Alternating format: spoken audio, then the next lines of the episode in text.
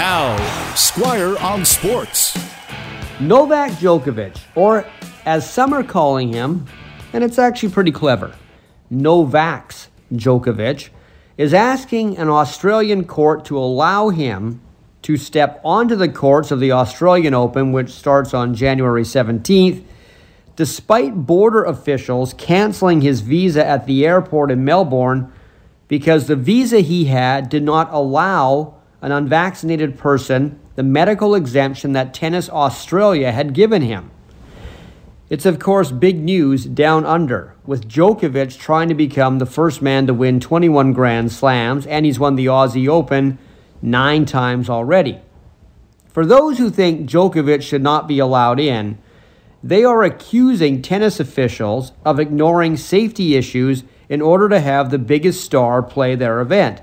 And those who support Djokovic say lesser players who aren't vaccinated were allowed in on the same medical exemption, but they are singling out the biggest star in tennis to appease those who feel he's been given special treatment.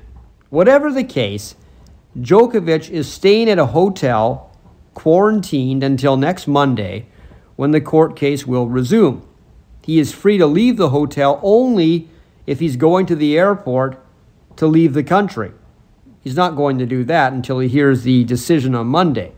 Now, Rafael Nadal, who also has 20 Grand Slams, feels sorry for Djokovic, but he said that Djokovic chose not to get vaccinated and did so knowing that decision would cause some problems for him. And this is obviously one of the problems. And if Djokovic thought his status as best tennis player in the world would open all the doors, he ran into some border guards that kept Australia's doors shut for now.